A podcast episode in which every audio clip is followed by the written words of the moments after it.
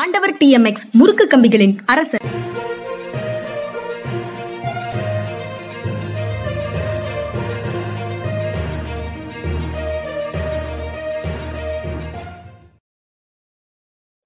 சென்ட்ரா media மற்றும் GB tax நண்பர்களுக்கு வணக்கம் சார். வணக்கம் சார், மீண்டும் உங்களை சந்திக்க மிக்க மகிழ்ச்சி. வணக்கங்க. வணக்கம் சார். நேற்றைய தினம் தேர்தல் தொடர்பான நிறைய செய்திகள் சிந்தன் அவர் கூட பேசியிருந்தோம். இன்னைக்கும் அதே தேர்தல் செய்திகள் நிறையவே இருக்கு. நேற்று பாஜகவும் தமிழ் மாநில காங்கிரஸும் கூட்டணி இறுதியாகி இருக்கு. பாஜக தலைவர் அண்ணாமலையும் அதே மாதிரி தமிழ் மாநில காங்கிரஸ் தலைவர் ஜி.கே. வாசன் அவர்களும் சென்னையில செய்தியாளர்களை சந்திச்சு தன்னுடைய கூட்டணியை இறுதிப்படுத்தியிருக்காங்க. முதற்கட்டமா இதை எப்படி சார் பாக்குறீங்க? வாசன் பிஜேபி கூட தான் இருப்பார் கண்ணியத்தின் காரணமாக. ஏன்னா பிஜேபியின் காரணமாக தான் அவர் மேல் சபை ராஜ்யசபா உறுப்பினர் ஆக முடிஞ்சது. அதனால அந்த நன்றி உணர்வு நிச்சயம் இருக்கும். அதுக்கப்புறம் பாரம்பரியமான குடும்பத்தை சேர்ந்தவர் மிஸ்டர் வாசன். அவருடைய தனிப்பட்ட குணநலன்கிறது எல்லா கட்சியும் சேர்ந்தவங்களும் பாராட்டி பேசுவாங்க. அப்படிப்பட்ட நண்பர், இனிமையானவர். அவர் இன்னைக்கு பிஜேபியோட இருக்கிறதுல எந்த விதமான வியப்பு இல்லை. இன்னும் சொன்னால் பிஜேபியோட சேர்றதுல அவருக்கு எந்த பலனும் கிடையாது இந்த பார்லிமெண்ட் எலெக்ஷனை பொறுத்த மட்டும். அதனால் பலனை எதிர்பார்க்காம ஒரு நட்பின் அடிப்படையில், நன்றியின் அடிப்படையில் அவர் பிஜேபியோட இருக்கிறாரு. ஆனால் இதனால பிஜேபிக்கும் பெரிய பலன் கிடையாது, இவருக்கும் பெரிய பலன் கிடையாது. இவருக்கு ஓட் பேங்க்னு சொல்லிட்டு பெரிய ஓட் பேங்க் தமிழ்நாட்டில் திரு வாசன் அவர்களுக்கு கிடையாது. நீங்க பலன் இல்லைன்னு சொல்றீங்க சார். ஆனால் ரெண்டு பேரும் பேசும்போது ஜி.கே. வாசன் அவர்கள் பேசும்போது மத்திய அரசினுடைய திட்டங்களை இங்க கொண்டு வரக்கு நாங்க தீவிரமா செயல்படுவோம்னு குறிப்பிட்டிருக்காரு. இதற்கு முன்புமே கூட அதிமுக தரப்புல பேச்சுவார்த்தை நடத்துவதற்கு ரெண்டு பேத்துக்குமான ஒரு இணைப்பு பாலமா அவர் இருக்கிறதுக்கு ட்ரை பண்ணா இருக்கிற மாதிரியான செய்திகளையும் பார்த்தோம். இதை எப்படி சார் பாக்குறது? ஏன்னா அவர் ரெண்டும் சேர்ந்திருந்தா தான் அவங்களுக்கு பலம்னு அவருக்கு தெரியும். அவங்களுக்கு பலம் வரும்போது தான் தன்னுடைய பொலிட்டிக்கல் ரெலவன்ஸும் இருக்குன்னு அவருக்கு தெரியும். அதனால் அதனை ஒரு என்லைட்டன்டு செல்ஃப் இன்ட்ரெஸ்ட்னு சொல்லலாம், ஒரு மேம்பட்ட சுயநலம் அப்படின்னு சொல்லலாம். அதுக்காக வேண்டி அவர் உழைச்சார் அந்த நேரத்தில். ஆனால் அது நடக்கலைன்ன போது அவர் நினைச்சார். அவருக்கு இவங்களும் ரெடியாக இருந்தாங்க, ஏடிஎம்கே ரெடியாக இருந்தாங்க அவர் கூட்டி சேர்த்து வச்சுக்கிறது. அவங்களும் டெஸ்பரேட்டாக இருக்காங்க. முந்தி இருந்த கூட்டணியில் காங்கிரஸ், பிஜேபி, ஏடிஎம்கே கூட்டணி யார் யாரெல்லாம் இருந்தாங்களோ அவங்க எல்லாருமே தன் பக்கம் இழுக்கிறதுக்கு ரெண்டு கட்சிகளுமே முயற்சி பண்ணுறாங்க. இவர் அங்கே போயிருந்தாருன்னா சரி, அவருக்கு ஒரு சீட் அவங்களுக்கு கொடுத்து அவங்க வின் பண்ணுறது கூட சான்ஸ் இருக்கலாம், அல்லது மிக அதிகப்படியான வாக்கள் பெறுவதற்கு கூட சான்ஸ் இருந்திருக்கலாம். ஆனால் அது எல்லாம் விட்டுட்டு பிஜேபி பக்கம் ரெண்டு பேரும் சேர மாட்டாங்கிற ஒரு நிலைமை வந்ததுன்னா நான் பிஜேபி பக்கம் தான் இருப்பேன் அப்படின்னு சொல்லி அவர் சொன்னது இன்னைக்கு உள்ள சூழ்நிலையில் அது ஒரு மேன்மையான அரசியல். ஆனால் அதனால இவங்களுக்கு எந்த பலமும் வரல. தமிழ் மாநில காங்கிரஸ் சொல்றீங்க? ஆமாம், அவங்களுக்கு வரல, பிஜேபிக்கு வரல. அவங்க இப்போ தமிழ் மாநில காங்கிரஸ்ல இருந்து இளைஞரணி தலைவராக இருக்கக்கூடியவர் நேற்று இந்த சந்திப்பு முடிஞ்ச உடனே சேலத்துல எடப்பாடி பழனிசாமி அவர்களை சந்திச்சிருக்கிறாரு. அது நன்றி சொல்வதற்காக போனேன் அப்படின்னாரு. இப்படி கட்சி மாறுவதற்கான இடங்களும் தெரிகிற மாதிரி தெரியுது. இதை எப்படி சார் பாக்குறீங்க? வாசன் அவர்களுடைய முடிவு மேல அதிருப்தியில் இருக்காங்கன்னு புரிஞ்சுக்கலாமா? ஆமா, சில பேர் நிச்சயமா அதிருப்தி இருப்பாங்க. இப்போ மாயாவதியை தனித்து போட்டிட்டு இருக்கிறதுல அதனால பிஜேபியுடைய வெற்றி வாய்ப்புகள் கூடுது. அவங்க யூபியில் தனித்து போட்டிடுறதுனால. ஆனால் மாயாவதி கட்சிகளை உள்ளவங்களுக்கு அதனால வெற்றி வாய்ப்புகள் குறையுது. ஏன்னா தனித்து போட்டிட்டு அவங்களால தேர்தலில் வெற்றி பெற அளவுக்கு வாக்கள் வாங்க முடியல. அதனால அவங்களாம் மாயாவதி மேலே அதிருப்தியில் சில பேர் இருக்க மாதிரி. வாசன் மேலேயும் அவருடைய கட்சிக்குள்ள இவங்க கூட சேர்ந்திருந்தாலாவது பரவாயில்ல, எடியும் கூட சேர்ந்தா கௌரவமான ஓட்டாவது கிடைச்சிருக்கும். இப்போ அதுவும் இல்லாமல் இவர் என்ன வேலை பண்ணிட்டாரு அப்படிங்கிற அதிருப்தி இருக்கலாம். இந்த பக்கம் காங்கிரஸ் தரப்புல இருந்து ஒரு அறிக்கையை வெளியிட்டிருந்தாங்க சார். தமிழ் காங்கிரஸ் தலைவர் செல்வ பெருந்தகை அவர்கள் ஜி.கே. வாசனுடைய இந்த முடிவை மூப்பனாரனுடைய ஆன்மா மன்னிக்காது அப்படின்னு சொல்லியிருந்தாரு. முதல் ரியாக்ஷனா இவர்கிட்ட இருந்துதான் வந்துருந்துச்சு, செல்வ பெருந்தகை அவர்களிடம் இருந்து. இதை எப்படி சார் பாக்குறீங்க அவருடைய அந்த கமெண்ட்டை? இது அரசியல், அவங்கவுங்க தங்களுக்கு தேவையானதை பேசத்தான் செய்வாங்க. ஆமாம், மூப்பனார் இருந்தால் அவர் பிஜேபியோட சேர்ந்திருக்கவே மாட்டார், நிஜம்தான். அவர் ஒரு பழுத்த பாரம்பரியமான காங்கிரஸ்காரர். ஆனால் அதே சமயம் இவர் காங்கிரஸ் கூட இருக்கிற இவருக்கு என்ன பலன் இருக்குது? மூப்பனாருக்கு காங்கிரஸ் கூட இருந்ததுனால காங்கிரஸுக்கும் பலம் இருந்தது, இவருக்கும் பலம் இருந்தது. இது மியூச்சுவலி அட்வான்டேஜஸ். மூப்பனாருக்கும் இருந்தது, காங்கிரஸுக்கு இருந்தது. ஆனால் இவர் காங்கிரஸோட தொடர்ந்து இருந்தாருன்னு இவருக்கு என்ன இருந்திருக்கும்? மூப்பனார் காலத்துக்கு அப்புறம் இவர் காங்கிரஸின் பெருந்தலைவர்களால் ஒருவராக மதிக்கப்பட்டிருக்க மாட்டார். இவருக்குன்னு சொல்லி ஒரு டிசைசிவ் சே எதுவுமே இருந்திருக்காது. அதனால தமிழ் மாநில காங்கிரஸ் வந்து புதுப்பிக்கப்பட்டது. அதில் வந்து இருந்தார், சென்ட்ரல் மினிஸ்டராகவும் இருந்தார். நான் நினைக்கிறேன் அவர் பண்ண பெரிய மிஸ்கால்குலேஷன், அந்த இலங்கையில் வந்து ஈழத்தமிழர்களுக்கு எதிரான யுத்தம் பயங்கரமானதாக மாறும் பொழுது யுத்த தர்மங்கள் அனைத்தையும் மீறி ஈழ அரசு கொத்து கொத்தாக குண்டுகளை வீசி தமிழர்களை கொலை செய்த போது அந்த நேரத்தில் இவர் ராஜினாமா பண்ணியிருந்தார்னா இவருக்கு வந்து அந்த தமிழ் மாநில காங்கிரஸ்ங்கிற ஐடென்டிட்டி வந்து ரொம்ப ஸ்ட்ராங்காக இருந்திருக்கும். எனக்கு தமிழ், என் மாநிலம் எல்லாமே எனக்கு பெருசுன்னு சொல்லி அவர் சொல்கிற மாதிரி இருந்திருக்கும். அது ஒரு my opinions of historical blunder. ஆனால் அதுக்கப்புறம் இவருக்கு வந்து தமிழ்நாடு பாலிடிக்ஸில் வந்து ஒரு பெரிய இடம் இல்லை. அதுக்கப்புறம் அப்போ இப்போ இருக்கிறது வந்து எப்படின்னா பாரம்பரிய சக்தி, இது பெருமை பலம், மூப்பனார் பையங்கிறது ஒரு பெரிய பலம். ஆனால் அது காங்கிரஸ் எடுத்துக்கலங்கும் போது பிஜேபி அதை சாதுரியமாக வந்து அதை வந்து பயன்படுத்திட்டாங்க அந்த நேரத்தில் இவருக்கு ஒரு போஸ்ட் கொடுத்து. அதனால் இன்னைக்கு வந்து மூப்பனாரின் ஆன்மா மன்னிக்காதுன்னு சொன்னால், மூப்பனாரின் ஆன்மா இன்னைக்கு காங்கிரஸ் செய்கிற பல காரியங்களை கூடத்தான் மன்னிக்காது. அதனால அதை பற்றி பேசுறது என்ன இருக்கு சார்? இன்னும் மற்ற அடுத்த செய்தியா சார்? இன்றைக்கு செய்திகளை ஆக்கிரமிக்க போவதா தெரிகிறது. பிரதமர் மோடியினுடைய தமிழ்நாடு வருகை இன்றைக்கு மதியம் கேரளாவிலிருந்து, அந்த கேரளா நிகழ்ச்சியில பங்கேற்றுட்டு மதியம் தமிழ்நாடு வராரு. திருப்பூர் பல்லடத்துல அந்த அண்ணாமலை அவர்களுடைய எண் மக்களுக்கு அந்த யாத்திரை நிறைவு நிகழ்ச்சியா நடக்குது, அதுல கலந்துக்க போறாரு. அதற்கப்புறம் மதுரை, தூத்துக்குடி அப்படின்னு அவருடைய நிகழ்ச்சிகள் திட்டமிடப்பட்டிருக்கு. பிரதமருடைய இந்த வருகையை எப்படி சார் பாக்குறீங்க? நான் பார்க்குறது இருக்கட்டுங்க, தமிழ்நாட்டு மக்கள் ஐயா இத்தனை தானே வர்றீங்களே, ஏதாவது பணம் கொடுக்குறீங்களா வெள்ள நிவாரணத்துக்குன்னு கேட்குறாங்க. அதுக்கு பிரதமர் ஏதாவது பதிலோடு வருவார்னு எதிர்பார்ப்போம். வேறு சொல்கிறதுக்கு என்ன இருக்குது? அவங்களுடைய இது எல்லாமே, இந்த விசிட் எல்லாமே வந்து அடிப்படையில் வந்து தமிழ்நாட்டில் வந்து தன்னுடைய அரசியல் கட்சியை பலப்படுத்துறதுக்கு. மோடியுடைய ஒரு பெரிய பாராட்டத்தக்க அம்சம் என்னென்னா, இந்த இடத்துல ஸ்ட்ரென்த்தே இல்லாமல் இருக்குது, இங்கே போய் ஏன் பேரை எதுக்கு எடுத்துக்கணும்னு யோசிக்க மாட்டார். ஸ்ட்ரென்த் இல்லாமல் இருக்கா, நான் போகிறதுனால எந்த அளவுக்கு ஸ்ட்ரென்த் பெருக முடியும்னு பார்ப்போம் அப்படின்னு சொல்லி முயற்சிப்பார். விடாமுயற்சிங்கிறது அவருக்கு ரொம்ப உண்டு, மோடிக்கு உண்டு. இதெல்லாம் வந்து அரசியல் தான், மற்றபடி காரணங்கள் சொல்லப்படுகின்றன, நிர்வாக காரணங்கள் சொல்லப்படுகின்றன. ஆனால் அடிப்படையில் இந்த விசிட் எல்லாமே அரசியலுக்காகத்தான். தமிழ்நாட்டு மக்களை அபிமானத்தை இவங்க பெறுகிறதுக்கான சந்தர்ப்பங்களை ஒவ்வொரு சமயமும் இழந்துக்கிட்டு தான் வர்றாங்க. இந்த தடவை வெள்ள நிவாரண இதில் இவங்க அதை கையாண்ட விதம் வந்து சாதாரண தமிழன் எந்த அரசியல் பார்வையும் இல்லாது, இப்போ எனக்கோ உங்களுக்கோ அரசியல் பார்வை இருக்கிறது, ஆனால் அரசியல் கிடையாது. ஆனால் அரசியல் பார்வையே இல்லாத சாதாரண தமிழனுக்கு கூட இது வெறுப்பைத்தான் தோணும் பிஜேபி மேல்.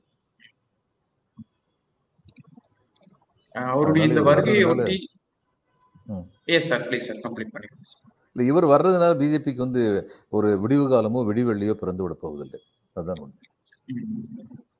அவருடைய அரசியல் வருகையை ஒட்டி முக்கிய அரசியல் தலைவர்கள் வந்து பாஜக இணைய போறாங்கிற ஒரு செய்தியை வந்து நேற்றைய தினம் அந்த பாஜகவினுடைய வானதி சீனிவாசன், அண்ணாமலை, எல்முருகன் இவங்கெல்லாம் சொன்னாங்க காலையில.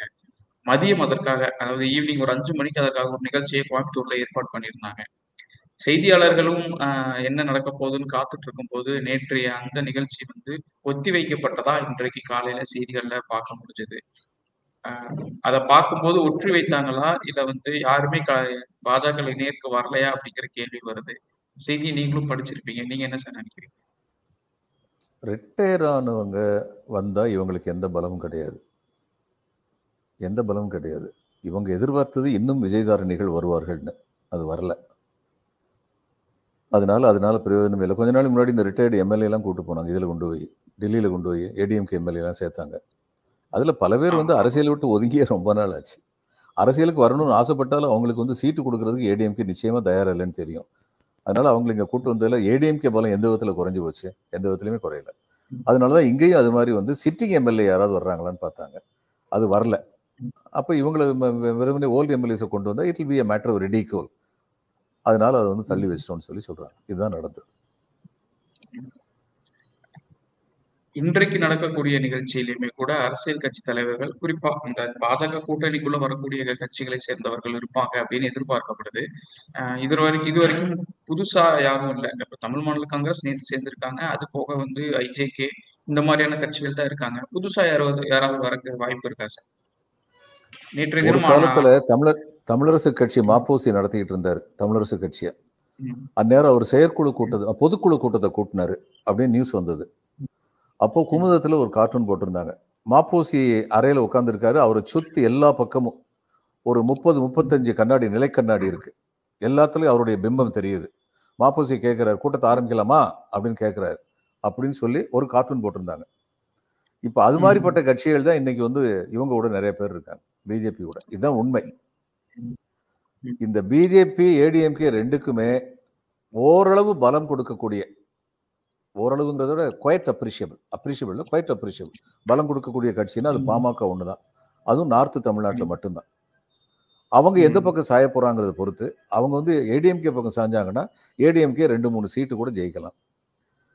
பிஜேபி பக்கம் சாஞ்சாங்கன்னா பிஜேபி நோட்டாவுக்கு மேலே இன்னும் கொஞ்சம் ஓட்டு வாங்கலாம். இதுதான் உண்மை. மற்ற கட்சிகளுக்கு வந்து என்ன செல்வாக்கு இருக்கு அங்கே? வந்து புதிய நீதி கட்சி ஆரம்பிக்கும் போது ரொம்ப எதிர்பார்ப்பு இருந்தது. ஏசி சண்முகம் வந்து புதிய நீதி கட்சின்னு துவங்கும் போது ரொம்ப எதிர்பார்ப்பு இருந்தது. ஆனால் அந்த மாதிரியான ஒரு பலம் அவர் பெற முடியவில்லை. பாரிவேந்தர் தனிப்பட்ட முறையில் பல நல்ல காரியங்களை வந்து அவருடைய இதில் பண்ணியிருக்காரு.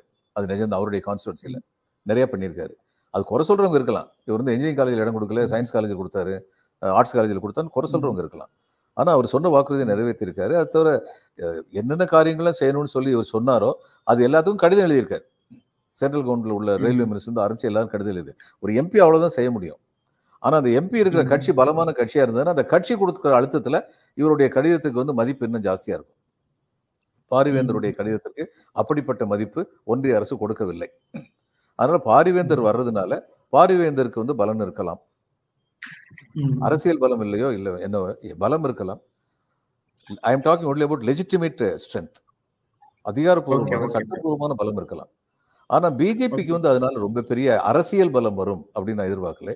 அது அதை விட ஏசி சண்முக விஷயத்தில் இன்னும் உண்மை. இப்போ தேவநாதன் வந்து யாதவ் கம்யூனிட்டியில் அவருக்கு என்ன இன்ஃப்ளூயன்ஸ் இருக்கு? இப்போ இவர் வந்து சேதுராமன் வந்து மூவேந்தர் முன்னேற்ற கழகம்னு ஒன்று ஆரம்பிச்சபோது என்ன நினைச்சாருன்னா, தென் மாநிலத்தில் தென் தமிழ்நாட்டில் வந்து என்னுடைய கம்யூனிட்டியை சேர்ந்தவங்க இருக்காங்க, நான் ரொம்ப பெரிய அரசியல் சக்தியாக வளர்ந்துருவேன்னு சொல்லி நினைச்சாரு. ஆனால் உண்மையில் நடந்தது என்னன்னா, தென் தமிழ்நாட்டில் அவருடைய கம்யூனிட்டியை சேர்ந்தவங்க தான் டிஎம்கேலையும் மாவட்ட செயலராக இருந்தாங்க, ஏடிஎம்கேலையும் மாவட்ட செயலராக இருந்தாங்க. ஸோ அவருடைய கம்யூனிட்டி வந்து it was fully represented by these two big political party. அவங்க எதுக்காக இவர் கட்சிக்கு வரணும்? இப்போ இது மாதிரி அங்கே நடக்கலை. வட தமிழ்நாட்டில் வன்னியர்கள் வந்து அதிகமாக இருந்த இடத்துல வன்னியர்களுக்கு உரிய பிரதிநிதித்துவம் கிடைக்கலங்கிற கிரீவன்ஸ் இருந்தது. மாணிக்கவேலர் வந்து அந்த காலத்தில் வந்து தன்னுடைய கட்சி உழைப்பாளர் கட்சியை வந்து காங்கிரஸ் கூட சேர்த்தார். அவருக்கு கிடைச்ச பலன் என்ன? மேல் சபை தலைவர்னு சொல்லி குல்லா போட்டு உட்கார வச்சுட்டாங்க. அவ்வளோதான் கிடைச்சது அவருக்கு. அப்போ இவ்வளவு பெரும்பான்மையான ஜனத்தொகை கொண்டு நமக்கு உரிய பிரதிநிதித்துவம் கிடைக்கலங்கிற ஏக்கம் இருந்ததுனால ராமதாஸ் ஐயா வந்து இந்த கட்சியை ஆரம்பித்த போது அந்த கட்சிக்கு ஆதரவு வந்து பெருகுச்சு. ஆனால் இங்கே அப்படிப்பட்டது அதே மாதிரி தான் யாதவ்ஸுக்கு இன்னைக்கு யாதவர்களுக்கு இன்னும் ஒரு கட்சி ஆரம்பிக்கணும் அப்படிங்கிற நிலைமையில் அவங்க இல்லை. They are well represented in the other political parties. அப்போ இன்னைக்கு இவங்க வர்றதுனால பெரிய செல்வாக்கு வந்து இதுக்கு பிஜேபிக்கு வந்து கிடைக்க போகிறது இல்லை. இதுதான் உண்மை. ஆனால் நம்பர் கொஞ்சம் நாங்களும் 11 பேர் கொண்ட கூட்டணி அமைத்திருக்கிறோம் தெரியுமா அப்படின்னு ஒரு 4-5 பேர் சேர்த்து வச்சு பேசிக்கலாம். அவ்வளோதான் பேச முடியும். அடுத்ததா சார், வயநாட்டில் ஆணிராஜா, அதாவது இந்திய கம்யூனிஸ்ட் கட்சியின் சார்பில் போட்டியில் இருக்கிறாங்க. டி ராஜா அவர்களுடைய மனைவி, மூத்த அரசியல்வாதி, அவங்களும் நிறைய கம்யூனிஸ்ட் சார்ந்த இயக்கங்களை வேலை செஞ்சிருக்கிறாங்க. ராகுல் தான் இப்போ வயநாட்டினுடைய எம்பி. ஸோ அவரு அங்கே போட்டியிடுவாரா இல்லையா இன்னும் அஃபீஷியலாக எதுவும் சொல்லலை. அவருக்கு எதிரான கடுமையான போட்டியா இது இருக்கும் அப்படின்னு எதுவும் பார்க்க முடியுமா சார்? டி ராஜாவுடைய வைஃப் வந்து போட்டியிடும் போது சிபிஎம்மும் கேண்டிடேட் நிப்பாட்ட போறாங்களா இல்லையா? இன்னும் அது தெரியல சார். கம்யூனிஸ்ட் கட்சி சார்பில் 4 தொகுதிகளுக்காக போட்டிருக்காங்க, அதுல போட்டிருக்காங்க. பட் கூட்டணியா என்னன்னு தெரியல. கூட்டணியா இருந்தால் ஓரளவு போட்டி கொடுக்க முடியும். ஆனா it will be a friendly contest. கூட்டணி இல்லைங்கிறது தான் செய்தியா இருக்குது சார். இல்ல சிபிஐ வந்து கூட்டணியில் இல்லைன்னா, சிபிஐ வந்து கூட்டணியில் இல்லைன்னா அது ராகுல் காந்தியுடைய வெற்றியை எளிதாக்கும். ஏன்னா கம்யூனிஸ்டுடைய ஓட்டுகள் வந்து பெரியும், அதனால இவருடைய வெற்றி எளிதாக்கும். இடது ஜனநாயக முன்னணி சார்பால் தான் போட்டியிட போறாங்கங்கிற மாதிரி தான் செய்திகள் வந்திருக்கு சார். அப்படி இருந்ததுன்னா இது வந்து again it will be a friendly contest. நான் ஏற்கனவே சொன்னேன், நீ தேசிய அளவில் ஒன்றா இருக்கவங்க இங்கே ஒருத்தருக்கு ஒருத்தர் போட்டி போட்டுக்கிடுவாங்க. இப்போ வைகோவும் காளிமுத்தும் வந்து ஒரே தொகுதியில் போட்டி போட்டாங்க, நாடாளுமன்ற தொகுதியில். அப்போ வைகோ உட்கார்ந்துருந்தாரு. அவரு இது பண்றதுக்காக வந்திருந்தாரு, வேட்புமனு தாக்கல் பண்றதுக்கு. அந்நேரம் காளிமுத்து வந்தாரு. வந்தபோது வைகோவுடைய ஆதரவாளர்கள்லாம் கொஞ்சம் இது பண்ண பார்த்தாங்க, கொஞ்சம் கூச்சல் போட பார்த்தாங்க. வைகோ உடனடியே எந்திரிச்சு, அண்ணன் காளிமுத்து முதலில் அமர்வதற்கு ஏற்பாடு செய்யுங்கள், அது பெரிய அரசியல் கண்ணியம் அப்படி அவர் சொன்னது அப்படின்னு சொன்னார். சொல்லி அவருக்குரிய மரியாதை கொடுத்து, ரெண்டு பேரும் தனிப்பட்ட முறையில் நல்ல நண்பர்கள், அவருக்குரிய மரியாதையை கொடுத்து அதுக்கப்புறம் வந்து அந்த இடத்துல இருந்து ரெண்டு பேரும் பிரிஞ்சு போனாங்க. இப்போ அதே மாதிரி இன்னைக்கு நேஷனல் லெவலில் வந்து சிபிஎம்மும் காங்கிரஸும் வந்து they have a common enemy. அப்படி இருக்கும்போது உள்ளூரில் வந்து ஒருத்தருக்கு ஒருத்தர் வந்து ஒரு மல்லு கட்டுவாங்களே ஒழிய அருவாளை எடுத்து வெட்டி குத்திக்க மாட்டாங்க. அவ்வளவுதான். சார், நேற்றைய தினம் கனிமொழி அவர்கள் பேசின ஒரு செய்தி பார்த்தேன் சார், அதையும் இப்போவுமே உங்கள்கிட்ட கேட்டுட்டா நான் பெட்டரா இருக்குன்னு தோணுச்சு. அவங்க என்னன்னா, மீண்டும் வந்து பாஜக ஒன்றிய அரசா வந்துச்சு அப்படின்னா மகளிர் உரிமை தொகை மாதிரியான திட்டங்கள் எதையும் செயல்படுத்த முடியாது அப்படின்னு ஒன்று சொல்லியிருக்காங்க. அது மட்டும் இல்லாம அவங்கதான் தேர்தல் அறிக்கை தயாரிக்கக்கூடிய குழுவிலையும் தலைமையில இருக்காங்க. அவங்களும் என்ன சொல்லியிருக்காங்கன்னா, இந்த மாதிரியான சிக்கல்கள் வராத அளவுக்கு மக்களுடைய கருத்துக்களை கேட்டு அந்த மக்களின் கருத்துக்களை பிரதிபலிக்கக்கூடிய வகையில திமுக தேர்தல் அறிக்கை இருக்கும் அப்படின்னு சொல்லியிருக்காங்க. இது எப்படி சார் பாக்குறீங்க? முதல்ல அந்த மகளிர் உரிமை தொகை மாதிரியான திட்டங்கள் ரத்தாகிறதுக்கான அபாயம் இருக்கு பாஜகவானாலன்னு சொல்லியிருக்கிறது எப்படி பாக்குறீங்க சார்? ஸ்டேட்டுடைய ஃபினான்ஸ் கண்ட்ரோலை வந்து குறைச்சிட்டா இதெல்லாம் கொடுக்கறதுக்கு வழி இல்லாமல் போயிரும்ல. அதுதானே பிஜேபி பண்ணிட்டு இருக்காங்க. அதனால அந்த அச்சம் வந்து நியாயமான அச்சம் தான். இது மாதிரிப்பட்ட இன்னும் சில வெல்ஃபேர் மெஷர்ஸ், நலத்திட்டங்கள் கொண்டு வர முடியாமல் போயிடும், இருக்கின்ற நலத்திட்டங்களையும் செம்மையாக பயன்படுத்த முடியாமல் போய்விடும். எல்லாத்துக்குமே ஆதாரம் வந்து நிதி தானே. அதான் வள்ளுவர் சொன்னார், அருளிலாருக்கு எவ்வுலகம் இல்லைன்னு சொன்னவர் முதல்ல என்ன சொன்னார், பொருளிலாருக்கு இவ்வுலகம் இல்லை அப்படின்னு ரொம்ப தெளிவாக சொன்னார். அதனால அவங்களுடைய அந்த அச்சம் நியாயமானது. அதுக்கப்புறம் இவங்க வந்துங்க ஆர்எஸ்எஸ் உடைய ஐடியாலஜி வந்து பெண்களை உயர்த்தி பிடிக்கிறது இல்லையே. அவங்க இந்த பழைய வேதிக்கு இதுன்னு சொல்லி ஆரம்பிக்கிறாங்களே, இதில் வந்து இது பிரிட்டிஷ் வர்றதுக்கு முன்னாடி இங்கே வந்து பெண்களுக்கு என்ன இருந்தது, உடன்கட்டை ஏறணும்னு இருந்தது. உடன்கட்டை ஏறது புண்ணிய காரியம், புருஷன் கூட நேர சொர்க்கத்துக்கு போயிடுவேன். இல்லை விளங்காத விஷயம், புருஷன் ஒரு பாவியாக இருந்தான்னா அவன் நரகத்துக்கு போகிறேன்னா இந்த மாதிரி எங்கே போவா? இது மாதிரி பல கேள்விகள் எழுப்பப்பட முடியும். ஆனால் பொதுவாக வந்து எப்படி இருந்தாங்கன்னா தேவர் ஆன்டி விமன். இந்த இப்பையும் பாருங்களேன், இந்த இதை வந்து விமன் ரெப்ரஸன்டேஷன் கொடுக்குற மாதிரி கொடுத்து எடுத்துட்டாங்கல்ல, என்ன பண்ணாங்க, அடுத்த இது முடிஞ்சதுக்கப்புறம் சென்சஸ் முடிஞ்சதுக்கப்புறம் நாங்கள் கொண்டு வருவோம். ஏன் உடனடியாக கொண்டு வரல, என்ன கஷ்டம்? எத்தனை அரசியல் கட்சிகள் உடனடியாக இப்போ இதில் வந்து லோக்கல் செல்ஃப் கவர்மெண்ட் ரிசர்வேஷனுங்கிறது வந்து இவங்க மாநில அரசை பொறுத்தது. அங்கே 50% ரெப்ரஸன்டேஷன் தமிழ்நாடு அரசு வந்து முடிவு பண்ணலையா?